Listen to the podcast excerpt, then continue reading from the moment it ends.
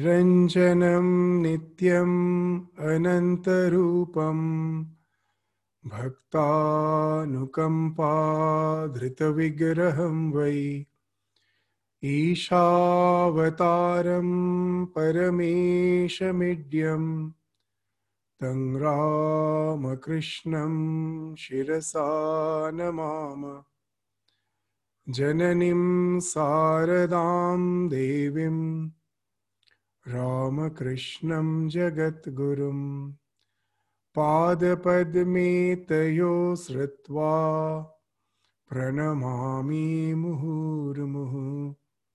नमः श्रीयतिराजाय विवेकानन्दसूरये सच्चित्सुखस्वरूपाय स्वामिने तापहारिणे So today now we will continue with our study of Swami Vivekananda's Karma Yoga.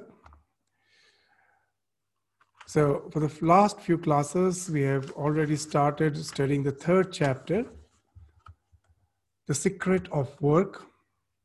And in the last class, uh, the tenets which we were studying, which Swami Vivekananda was discussing in his Karma Yoga, is that the idea of the sanskara that as we act in our life, as we think in our life, it is not lost. Each and every thought, each and every act creates an impression. It creates an impression in our mind, and so, and that remains in the subconscious mind to again just come back in the favorable circumstances. It just again is uh, surfaces on the conscious mind. It bubbles up in the conscious mind and it finds expression. And as Swami Vivekananda was discussing, we found that the subconscious mind is more powerful than the conscious mind.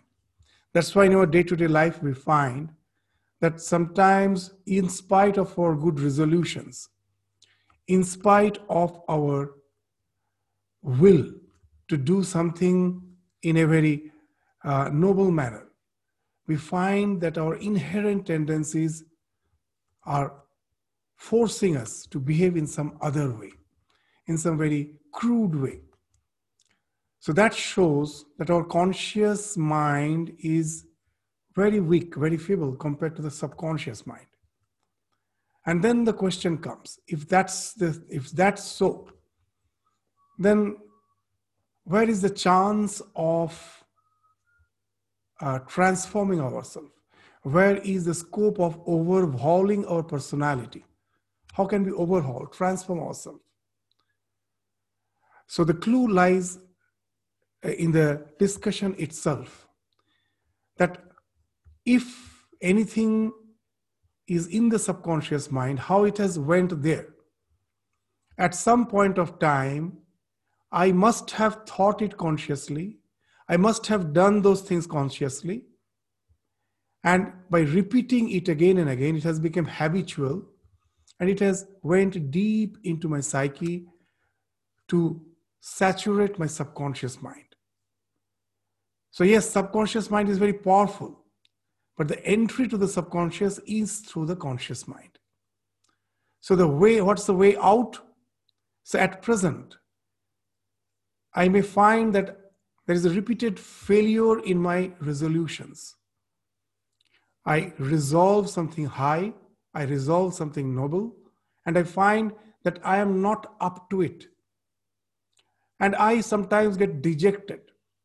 So instead of dejection, the thing which we have to keep in our mind is that the only way for spiritual evolution is 3P. According to Swami Vivekananda, he used to see, he used to say that three P's are necessary for our spiritual evolution. What are those three P? Purity, patience, perseverance. Purity is again and again repeatedly trying to keep the mind pure, to keep the mind in good thoughts, in good, engaged in good acts, good deeds. That's our endeavor for purity.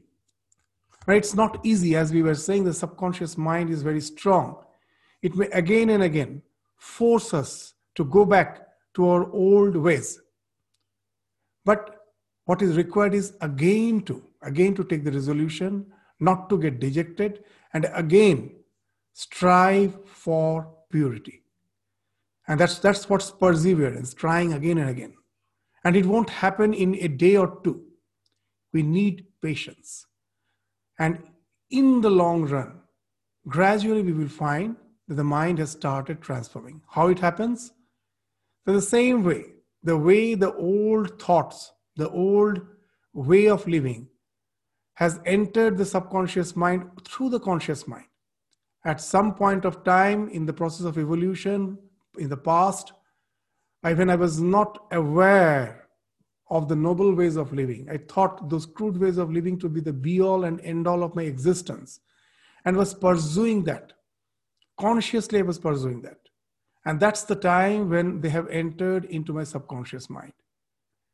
And now, when I have understood that that's the way which is not going to give me happiness, which is not going to give me any fulfillment, which is not going to result in any type of self actualization.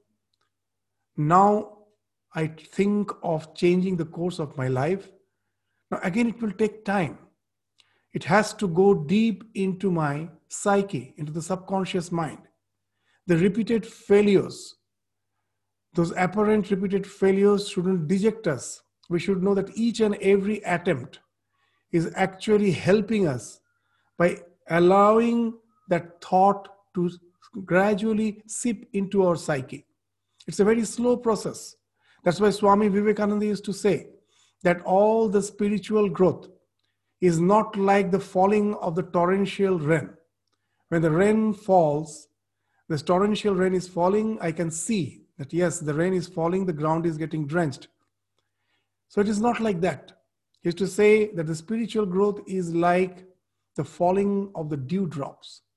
When it has fallen, I have not noticed.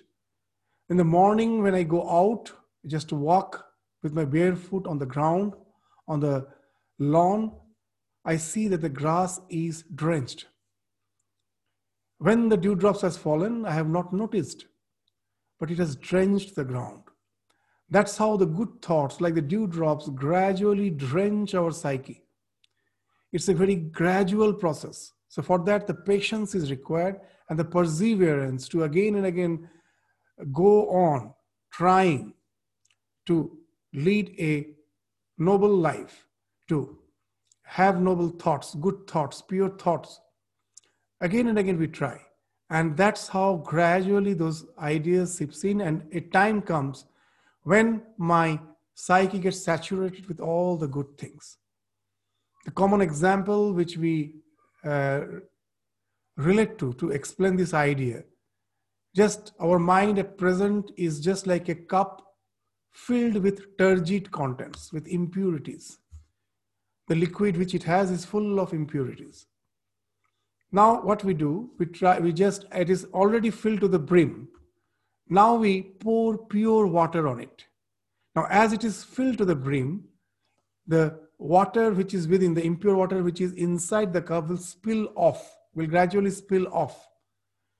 And you will find that the turgidity is getting diluted. Its concentration is getting reduced because the pure water is sipping in. And a time will come the entire turgidity will be washed off and the cup will be full of pure water so when swami vivekananda was discussing that it is our inherent tendency that defines our nature. He was actually not pessimistic, he was not fatalistic. He was actually indicating, yes, it's true that the inherent tendencies defines our nature, but it can be changed if by our persistent effort, endeavor to lead a better way of life, which we have understood is going to bring a overall transformation of my personality, which I've understood and have started uh, resorting to that good way of life. It will take time. It's not that immediate it's going to happen. But yes, in the same way the mind, all the bad thoughts were saturated, in the same way, the good thoughts are going to saturate your mind.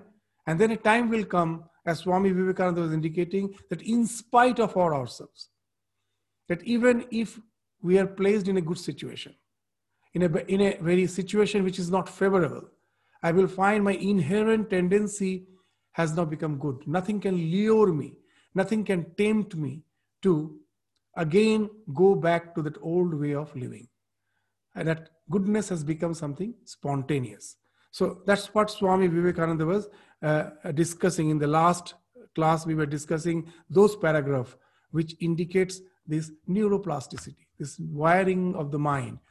The mind constantly is wiring up the way we are trying to uh, change the course of life. Accordingly, it goes wiring up. And once the wiring is complete, now the tendencies become spontaneous. We don't have to will it, it happens spontaneously. So that's the thing which Swami Vivekananda indicated. And the next thing which we found that in the formation of character, he was indicating that the delaying of gratification, which in the present psychological language to speak of, is one of the biggest uh, factors in determining the course of our life. It's not our intelligence, it's the faculty of delaying our gratification. He was giving the example of the tortoise it is actually an example from the Bhagavad Gita that how is a man of self control? He's just like a tortoise. When the tortoise sees any danger, immediately it will pull back its limbs inside the shell. Nothing can bring them out. Even if you kill, it won't come out.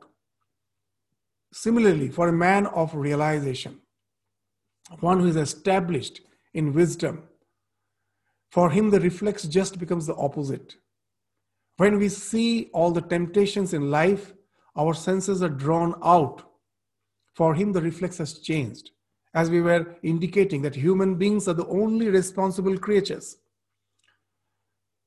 There's uh, no other creatures, no other beings, not even the gods, have the capacity, have the sense of responsibility. They just uh, enjoy the results of their actions, the past actions in the human birth.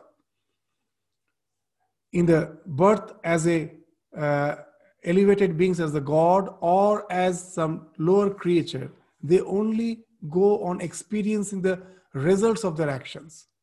They don't have the capacity to change the course of their actions.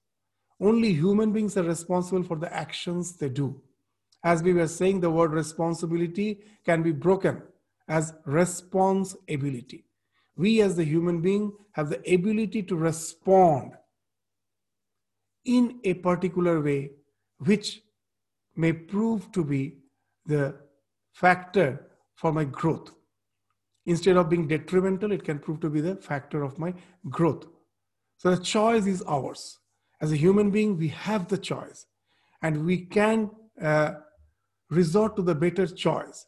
And that's the thing which was Swami Vivekananda indicating that the delaying of the gratification is the thing, as spoken in the modern language, which is required to grow our character. And once you're established, now the will is not required. The will is required at the beginning. Uh, we can grow our this the power of will it's not something that constantly we have to fight with all the so-called uh, uh, temptations of life. Our will can be so strong that we find that the temptations of life no way affects us.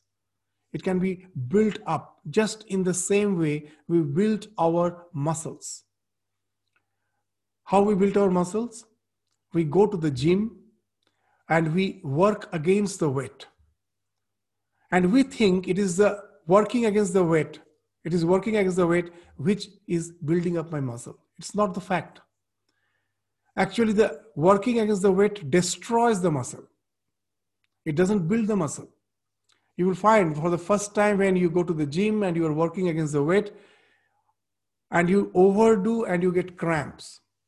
Seeing others, you overdo and you get the cramps. Seeing someone else doing for lot, many number of times, you try to imitate. You think that why not I take the challenge? And you find as you have never done, you get cramps. And naturally, for the next few days, you have to take rest because of the cramp. You cannot go to the gym for working out. And now, after a few days, when you go, you find an interesting thing that now you can work on the weights much more effectively, much many more number of times than you used to do previously. Previously, most probably only 10 push-ups you could do. Now you can do after a few days rest, you can do 20 push-ups or 15 push-ups. What has happened? Now, when you overwork, when you work out beyond your limit, and when the muscles cramps, it means the muscle cells have ruptured. And now the cells are intelligent. When they're growing up, when again they're regrowing, when they're regenerating, when they're reproducing, then they have already got the feedback that if we built, if we just uh, grow the exact number of muscle cells that was previously, we cannot take the stress which at present the body is going through. The body is now stressing more. So we have to regenerate more number of cells. So it is the feedback that actually builds the muscle, not the weight or against which you are working. The feedback, the, our body has that intelligence to give that feedback. From that, our muscle grows. The willpower also grows in the same way. Sometimes we think that all these temptations are something all which though is degrading for me, but I can do nothing. I cannot fight constantly with them. But the thing is this, but the real thing is the willpower grows in the same way the muscle grows. Just take the example of fasting. On some religious occasion, in all the religions, uh, there is the observation of fasting in one way or other. And so all have experienced, those who have tried to fast. What's the experience? That yes, for the first time when I'm fasting at my normal hours, when I take my lunch, or when I take my major, the main meal, I terribly, I feel that hunger pangs are terrible. And I think now I have to spend the entire day or entire night. It is impossible that such terrible pangs are there. But again, if we have patience, if we persevere with our fasting, if we continue with fasting, you all will experience a wonderful thing. After some time, the pangs of hunger will have a peak, but it won't continue. Sometimes we fear that how that we are going to continue with our fasting with these pangs of hunger. But those who have fasted all know the pangs of hunger after some time that will just simply vanish. You will really start feeling fresh. The body feels, starts feeling light. By the time you are supposed to have some rituals or some worship, now you find your body is very light. And that was the purpose of fasting. What has happened? That when uh, I have my, when I have the, when it is the time for me to have my main meals, the body has a biological alarm system. That alarm system alarms the body in the form of the pangs of hunger. So take food. It is a time for you to take food. The pangs of hunger, but not the bio- but nothing but the biological alarm. When you ignore it, then the alarm systems get tired. It stops, and you find the pangs of hunger is gone. Now you can continue with your fasting without those pangs. So that's the thing which indicates how we can really develop the power, the willpower, with the same feedback mechanism by which the muscles grow. There also we find the it is a feedback mechanism in the body which helps the muscles to grow. Here also the feedback mechanism. It's not the pangs of hunger, the feedback mechanism that yes, after some time the body understands that it is not going to yield. So what is the use of uh, keeping the alarm system on? It stops. It's from that feedback it stops. Now you find that you can easily continue with your delaying of the gratification.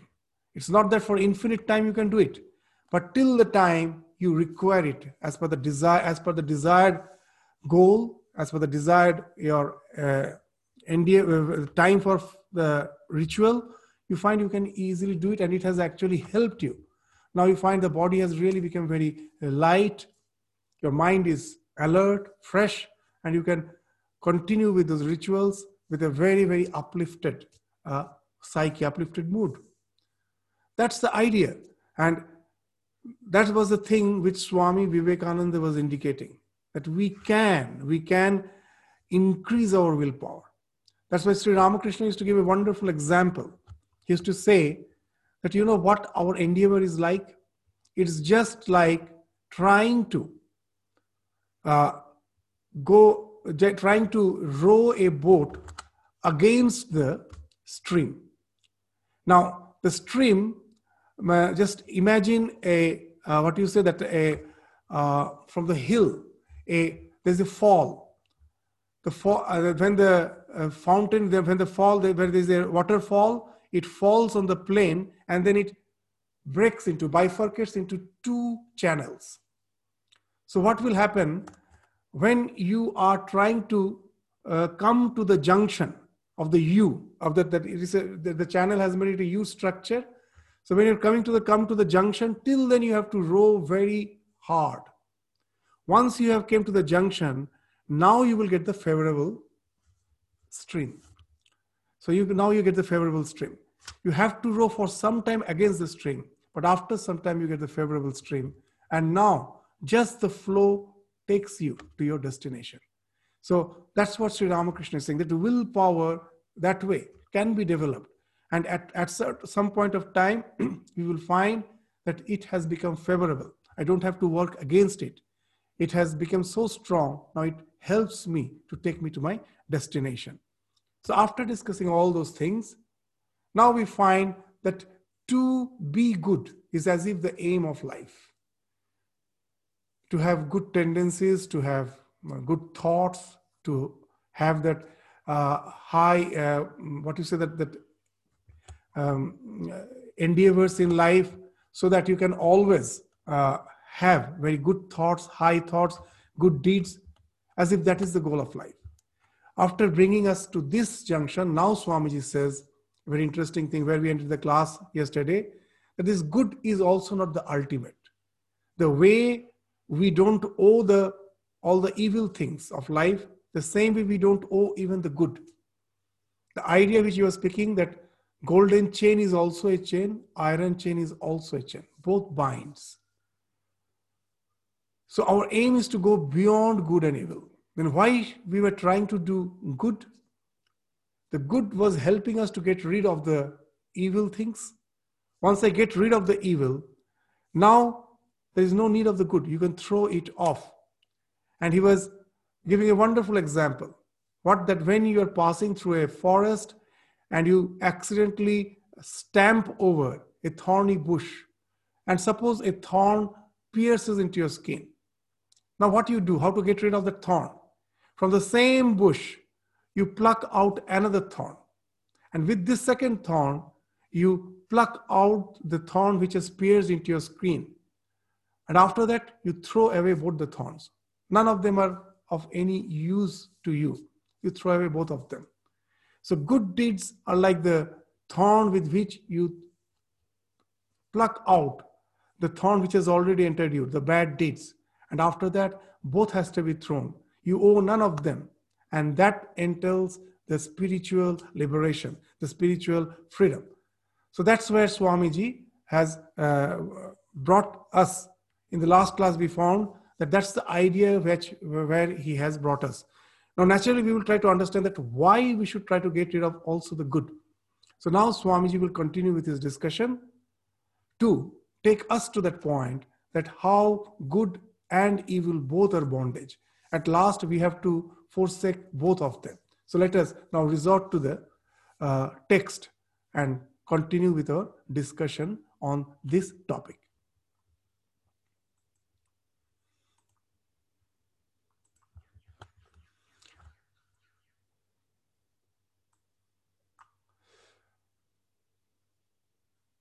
liberation means entire freedom freedom from the bondage of good as well as from the bondage of evil. A golden chain is as much a chain as an iron one.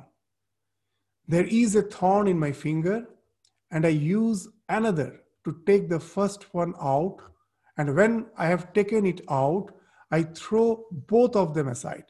I have no necessity for keeping the second thorn because both are thorns after all.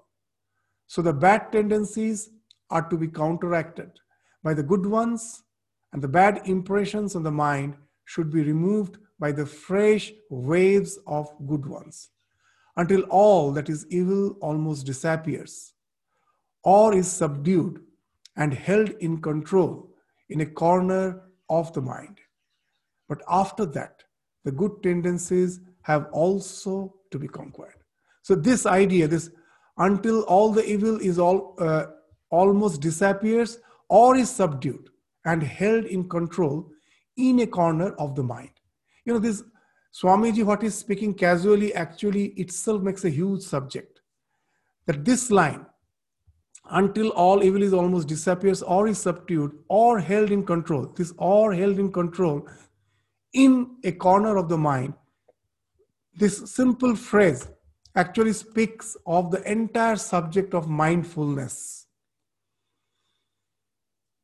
That in our day to day life, that nowadays we find this mindfulness, the mindful meditation, mindfulness has been accepted even in the academic field, that it, it, it is not only therapeutic, it really helps us to deal with the day to day challenges of life that what it means to keep it in the corner of a mind, held it in a corner of a mind. If you are mindful, then what happens? Uh, scopes will come to discuss elaborately on this point. I will just give one example. In the life of Swami Sharadananda, the first General Secretary of Ramakrishna Mission, one of the direct disciples of Sri Ramakrishna, a very exalted spiritual soul.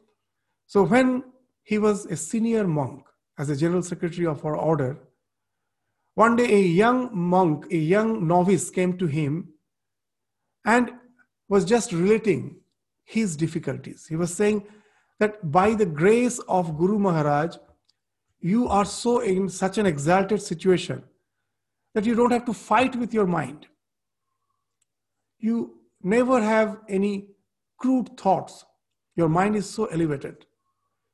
But our condition, you see, is so helpless. We cannot help. The mind again and again goes to the baser things of life, and sometimes we get exhausted fighting with them.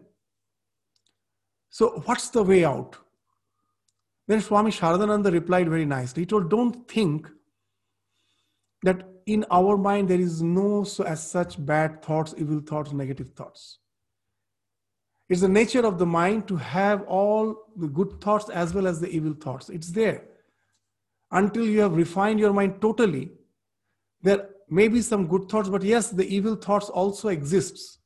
As Sri Ramakrishna used to give a wonderful example, that what's the difference between an ordinary being who has developed some taste for, for spirituality and the one who has who is spiritually free, means who has attained liberation. What's the difference? Sri Ramakrishna used to say that the ordinary human being is just like a house fly. And the spiritually liberated soul is like a bee. The bee always sips honey. It never sips any dirty thing. The house fly sometimes sits on all the filth and sometimes also in the honey. So that's our mind as if like, like the ordinary housefly. It has something good, something evil. We have to continue till we can totally refine our mind that it always sit on honey. Then what to do till then? That's the thing. That we can at least at the present control our mind by keeping all the thoughts in a corner of the mind. Don't allow them to sprout. And then Swami Sharadananda gave that wonderful example. Don't think that our mind has no negative tendencies. It has. But you know what's the difference between you and me? And he gave a wonderful example. What he was saying is very interesting. He told, Suppose you are sitting in your room and you are busy in something. Your mind is totally engaged in something. Uh, for the maybe you're reading newspaper or it's, it's a pres- if it's the present day you are watching the tv and outside suddenly a speck of cloud develops in the corner of the sky. And then layers after layers the clouds go on developing. And then suddenly the entire sky is dark. And then there's thunderstorm. And then it starts raining heavily and there's this along with a very strong wind.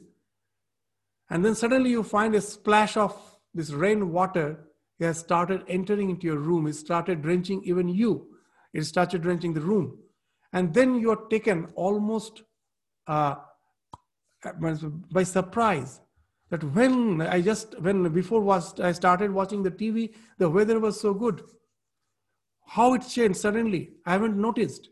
As my mind was totally absorbed in watching the television, I haven't noticed. Suddenly the thing has happened.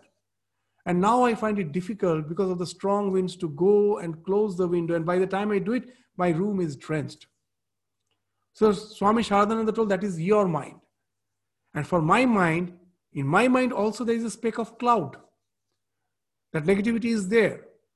But for me it's not like you that i'm totally i never get lost in the uh, in mean, never get totally absorbed in the things which i am doing. A part of my mind is always awake. In english there is a wonderful proverb. The sign of purity is vigilance. The price of purity is vigilance. The mind always is vigilant. And he says a wonderful thing that i see that the cloud is developing. The layers after layers of the clouds are developing. And then there's a, uh, what, the, uh, what you say that uh, the winds have started blowing. And then I am, I am, I, I can assume that at any moment it's going to splash, have a, uh, it will, there, there will be rain. And I am sufficiently prepared to take the actions accordingly. Before it drenches my room, I can manage. I can just close the windows. And that's why what happens? That the same rainfall is there, it has drenched in the same way, but as I was vigilant, at last it couldn't totally take me aback. It, I have taken sufficient measure to close the windows and avoid the drenching of my room. So that's the example Swami Sharadananda is giving. It's very interesting. In the modern psychology, almost the same. What that RAIN example is used as an acronym. They say that what's the way of mindfulness? For that, they use RAIN acronym. R A I N is used as an acronym, where R means recognize. Don't run away from your emotions. To give another example, we will come to this RAIN acronym. It will be easily understood with the help of an example. Suppose I am angry. Why? That when I was in my office, I had some fight with one of my colleague. And when I'm back at my home, I'm relaxing. Suddenly, I remembered that occasion and I find that terrible anger is growing up in my mind. And now to get rid of that anger, what I do, I just turn on the TV and just try to distract my mind by doing something else. That way we can never take care of the anger. The next day when I'm in the office, I will find that suddenly some words are coming off of my, off my mouth. Once I have told, I cannot really just take them back, but now I repent. I find that I never thought I should be, I would, I would be so crude it actually uh, tarnishes my record. But almost I was, uh, uh, I spoke out those words even though actually consciously I never wanted to do it. It happened. Why it happens? Because the anger was still there. I have never taken care of it. If I would have taken care of it, how instead of running away from it, I have to recognize it. That rain, R is the recognizing. Accept it Don't try to run away. So A means after recognizing that, yes, anger is in my mind. Now, immediately, I don't want to get rid of it. I accept it. Instead of running away from the problem, I run into the problem. How? By accepting it, you will find a wonderful thing. You know, investigate the nature of the anger. I means investigation.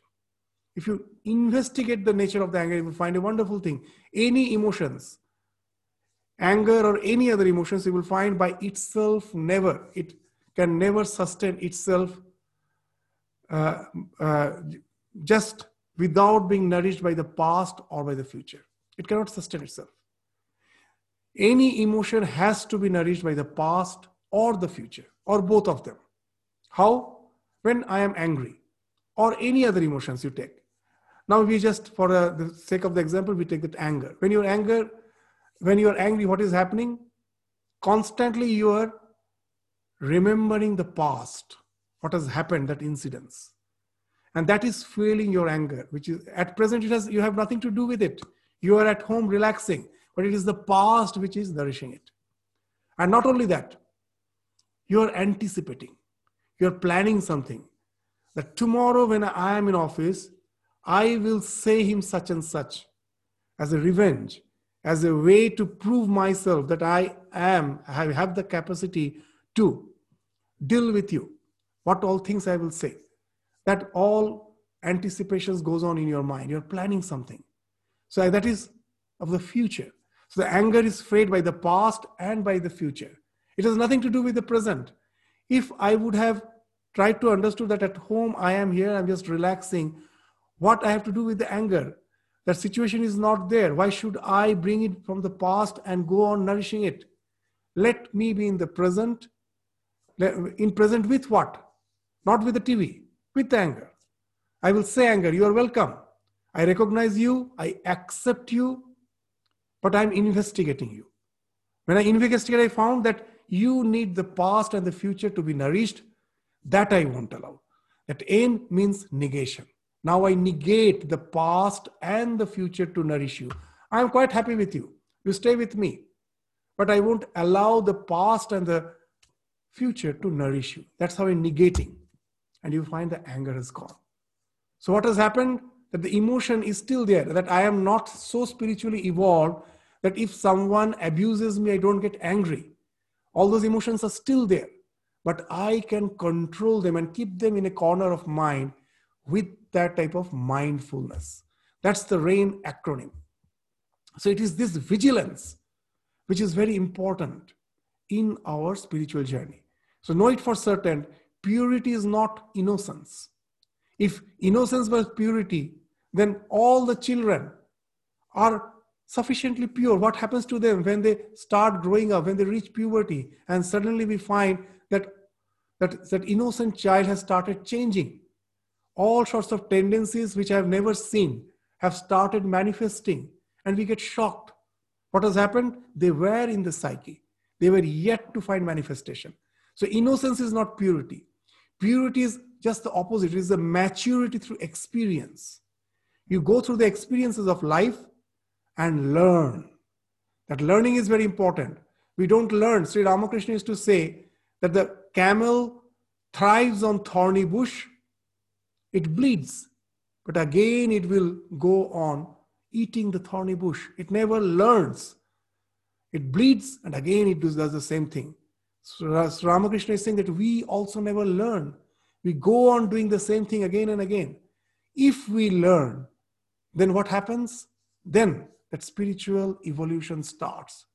That's what Swami Sharadananda used to say that what is life? That life is a chain of experiences.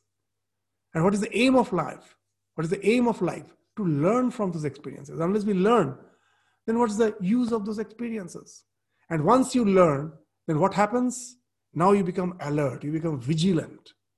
So that's the thing which is being indicated. Just a small phrase. So many ideas are actually uh, as if uh, uh, uh, what you say that stored into it, that is held in the corner of the mind. So many things that until all ill, uh, what is this all evil almost disappears that's for the one who has is totally evolved. For him, there is no evil thought at all, or is subdued. That it has not disappeared, it has been subdued. How it has been subdued? By developing the capacity to keep it in the corner of the mind. So that speaks of your journey has started, though your aim is to clean the mind totally. So Swamiji eh, is saying in a one line, one phrase, but you will find it actually speaks of an entire subject of the mindfulness. But after that, the good tendencies have also to be conquered. So here now he en- enters into the real spiritual journey. That dharma, religion is in, the, in, in a primary sense is that which helps us to maintain the integration. Dharayateti dharma. So that way the good, all the good tendencies are to be developed to integrate our personality. And without that, we simply disintegrate. So, first you integrate yourself, but that's not all. You have to get rid of the good tendencies. Why? Just before going into the uh, Swamiji's words, to give a very common idea that what our scripture speaks of, the ultimate goal of human life is liberation. Liberation means what? That I need not come back to this physical world of existence. Liberation. Now, if you have developed an aptitude for meditation, you like meditation very much. Now, again, that though it is good, it's a very good tendency that the bliss you enjoy of meditation, now you have got stuck to it. Now, just to meditate again, you have to be born again. If that meditation hasn't taken you to the liberation. So, that's the idea that I like reading good books, I like doing good things. All these good tendencies will bring me back, though I may have a higher life, though I may be born as the devatas. But once those the results of those good actions are over, again I have to come back down to this physical level of existence. That's what's the idea which has been spoken of in our scriptures. So that we will feel, find that even in the Bhagavad Gita, that the idea is te tang bhuktva in this ninth chapter, the 21st sloka, they speak of that because of your good deeds, you accrue the results in a higher birth. But when the results have been totally exhausted, again you have to come down to this level of existence. There is no liberation for you. So the good deeds, though are something which is better than the all the evil ways of life, but it's not the ultimate. It still keeps us bound. It's a golden chain. Like an iron chain, it still binds me. So that's in the Bhagavad Gita, the 21st sloka, in the ninth chapter, they say that Tetang Bhuktva Swargalokam Vishalam. In the higher planes, when you have enjoyed the results of your good action, Kshine Punya, once all the Punya, the results of the good action is exhausted. Kshina means to get exhausted. When they get exhausted, then what happens? Martya lokang vishanti. Again, you have to come down to this plane of existence. So you continue in this cycle of birth and death. So, in that way, it doesn't serve the ultimate purpose. So, what actually is required? In the Bhagavad Gita, in the same, uh, we will find the same chapter, the 28th sloka. There they have been mentioned that what should be our attitude then? that Shubha Shubha Falai Revam Moksha Se Karma Bandhanai. Sanyasa Yoga Yuktatma Vimukta Mamu Pashyasi. That by dedicating all your work to me, means to the Lord, to the Paramatma, you will be freed from the bondage of good and bad results. In this life, whatever action we do, as Swamiji told, that it has if even if I am doing something good, some evil accrues out of it. I cannot have a pure good action. And even if I have, I have to accrue the results of it. For the bad, I have to accrue the results of it. And it will go on. So, what's the way out? I cannot stop working. So, go on working, but without any sense of that expectation for the results. Dedicate, offer all the works to the Lord. That's the idea which we find has been spoken of in the Bhagavad Gita. And that's the thing Swamiji is gradually now entering into. So by dedicating all your works to me, you will be freed from the bondage of good and bad results. With your mind attached to me through renunciation, you will be liberated and will reach me. So it is not the, our aim in life is not to do good actions. Of course, we have to first reform ourselves to get rid of the evil by doing good. But ultimately, whatever I have, I do, I have to do in a detached manner. That alone can entail liberation. So this detachment is the thing which ultimately speaks of our spiritual evolution. So that's the topic in which Swami Vivekananda is now entering. Thus, the attached becomes the unattached. Work, but let not the action or the thought produce a deep impression on the mind. Let the ripples come and go. Let huge actions proceed from the muscles and the brain, but let them not make any deep impression on the soul. So now Swami Vivekananda will give an example that how the deep impressions created by our attachment becomes the cause of bondage. We will just give a, an example, day-to-day example. How can this be done? So now he's he will start uh, exp- explaining it. We see that the impression of any action to which we attach ourselves remains. I may meet hundred of persons during a day, and among them meet also one whom I love. And when I retire at night, I may try to think of all the faces I saw, but only that face comes before my before the mind the face which I met perhaps only for one minute and which I loved. All the others have vanished. My attachment to this particular person caused a deeper impression on my mind than all the other faces. Physiologically, the impressions have all been the same. Every one of the faces that I saw pictured itself on the retina, and the brain took the pictures in, and yet there was no similarity of effect upon the mind. Most of the faces perhaps were entirely new faces about which I had never thought before. But that one face, of which I got only a glimpse, found associations inside. Perhaps I had pictured him in my mind for years, knew hundreds of things about him, and this one new vision of him awakened hundreds of sleeping memories in my mind. And this one impression, having been repeated perhaps a hundred times more than those of the different faces together, will produce a great effect on the mind. So, the thing to which we are attached, that creates what you say the turmoil in our mind. How it happens? Uh, with the, uh, you will find uh, even in the modern psychology, the same idea is dealt with with the concept of mental modules. It's a very wonderful concept. Even in yoga uh, philosophy, we have that uh, idea of mental modules, though they term it something different.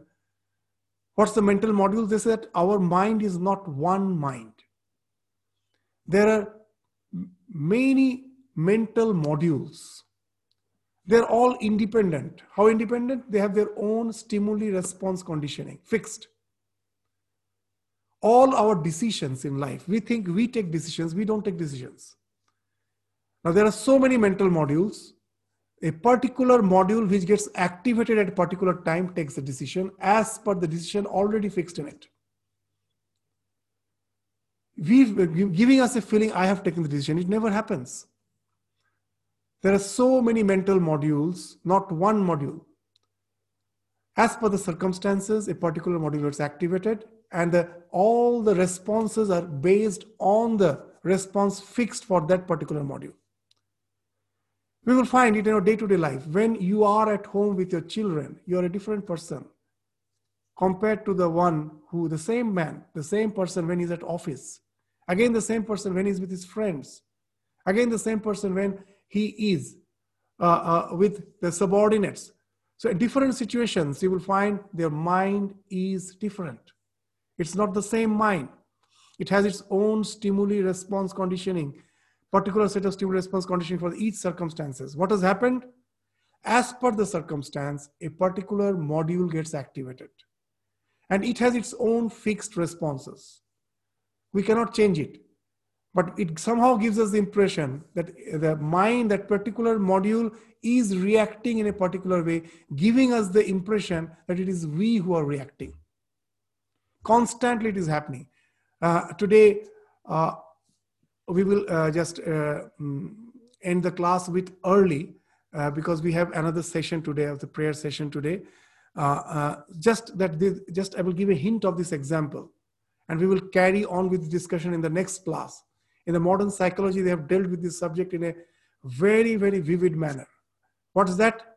That these mental modules, just a common example. That a lady is passing down the street and she hears the barking of a dog. And she, she even doesn't see the dog, just heard the barking. And she starts running frantically. She screams and runs frantically. The same lady, the next day, now she's carrying a child. And now you, what will happen? This is an example Swami Vivekananda is giving. That what to speak of the barking of a dog, even if a lion comes in the front, today you will find the lady is acting totally in a different way. Now she will guard the child and face the lion today. Today she is totally different. She has tremendous courage. She is even ready to give away her life. Why it happens? Sometimes we praise the mother that, oh, so much, she is even ready to sacrifice her life for that of the child. But you will find in nature, what to speak of human, even in animals, it is the same thing. The mother is always ready to save its life, uh, to give away its life to save the life of the child. Why it happens? The same lady who was scared of the barking of the dog. Now, this will give you an idea of the mental modules. When she was alone and she heard the barking of the dog, it is a self protection module that got activated, which says, run. There's danger, you run. That's the reflex. The next day, when she's with the child, it is the child protection module that gets activated. You may say, why? Why not the self protection module? It's not my decision. The nature has programmed us in that way that once you have the child, the nature's work with you is finished. Now the nature knows it will be sustained with the next generation, with the small one. It has to be alive so that the nature continues. So the nature has programmed us in such a way. When it comes to the protection of the child, self-protection module won't get activated. It is a child protection module that gets activated. It has nothing to do with our decision. That's why we are saying this. With that, the ego doesn't arise. We know that it is that is a very good thing to protect the child. But it is a very what you say that everything will get spoiled when the ego comes to picture. When the mother starts saying the grown-up child that you know, for you, I was ready to give away my life, and starts expecting so you will understand now this. So just if you take the picture, it is a wonderful thing. What has happened? When the danger was there, the child was with there. It is a child protection module that got activated, and now the mother is ready to even to give away the life. So all the decision happens as per the module. It is not we who are taking the decision. And there are innumerable modules in the mind. Which module will get activated? As per the circumstances, a particular module will get activated. That's one thing and the modules which we have pampered a lot. They've been nourished, fed by us. They will be again and again trying to be pampered. We will come to that point and try to understand that how non detachment is the way to get rid of these vagaries of the mind, that the mind cannot disturb us anymore if we practice the detachment in our work, in our meditation. That's the main thing. That will be discussed uh, as we proceed.